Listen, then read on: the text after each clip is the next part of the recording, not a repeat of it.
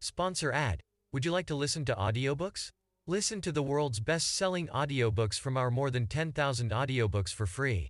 Also, you can benefit from these excellent and informative podcasts for free.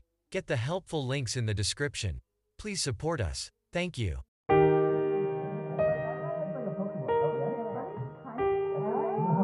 Oh yeah. Well, I'm sorry, guys. Get better. team game,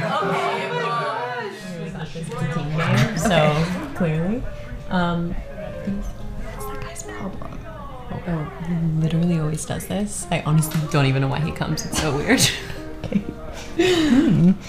All right, so I guess I'll take first pick. Yeah, go for it. Go for it. Zach, it. Jay. Kevin, let's get it. All-star team, baby.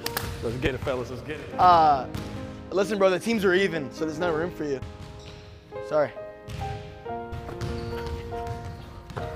You going to Beckett's this weekend? Hundred percent.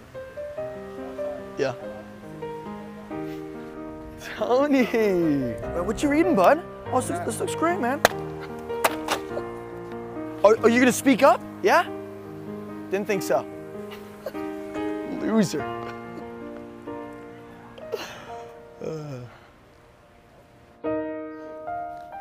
Hey, I'd really appreciate it if I can get that by five. Is that all right? Yeah, yeah. Thank you, thank you, thank you. Oh, this is so good. Yes, but um, do you think we could just cut this and just put this right at the top? Okay, yeah. That's awesome. I appreciate it. I appreciate it. Yes. Thank you. Thank you. thank you. When we were growing up, teachers, adults, and parents always made comments like, he's very quiet. She doesn't say a lot. He doesn't have a lot of friends. She's always lonely. Whether this was in class or whether it was in the workplace or even at home, these traits were considered weaknesses and the opposites were considered strengths. From then on, at parent teacher meetings, parents were encouraged to get their kids to talk more, speak up more. Kids were told to not be so quiet, to not daydream or wonder or be curious in different ways. Susan Cain has said, Don't think of introversion as something that needs to be cured. It's not something that we need to fix or something we have to solve or something we have to worry about. Because the interesting thing is, everyone is different, and that difference is what makes us powerful, effective, and needed. Introverts may prefer the quiet, they may prefer space and stillness, they prefer working alone. Introverts prefer a quiet evening in or a one to one conversation as opposed to a group event.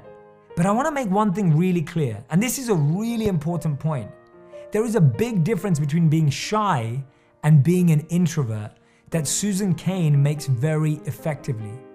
When you're shy, you're scared of being embarrassed or failing. When you're an introvert, you just prefer not to be in overstimulating environments. And the reality is, so many of the world's most successful people are introverts. Bill Gates, Steven Spielberg, Michael Jordan, Elon Musk, Dr. Seuss, Emma Watson, three time Academy Award winner Meryl Streep, Rosa Parks. Being an introvert doesn't stop you from being bold. It's our mistake if we believe we can't be assertive, clear, and express ourselves if we're introverts. Thank you so much, everybody. Good night. The biggest mistake an introvert can make is trying to be an extrovert. And the biggest mistake an extrovert can make is trying to be an introvert. Be who you are, start there, find your purpose.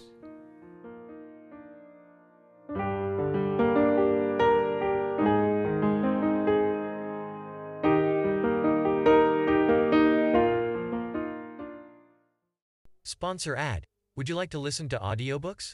Listen to the world's best-selling audiobooks from our more than 10,000 audiobooks for free.